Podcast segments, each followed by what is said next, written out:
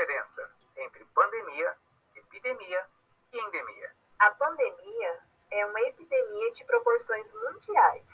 Enquanto que a epidemia representa o aumento expressivo da taxa de contágio de uma doença em diversas regiões.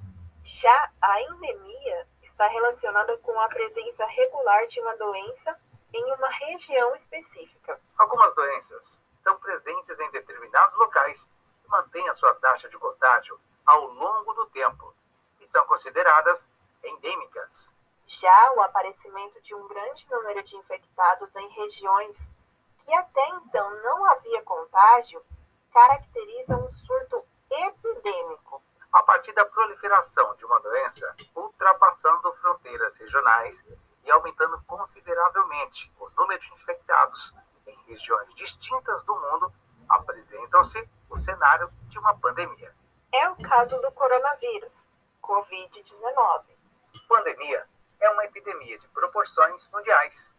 Exemplo: gripe espanhola, influenza, varíola e o coronavírus. Já a epidemia é um aumento inesperado de casos de uma doença em uma ou diversas regiões. Por exemplo, a gripe suína, MERS e a peste negra.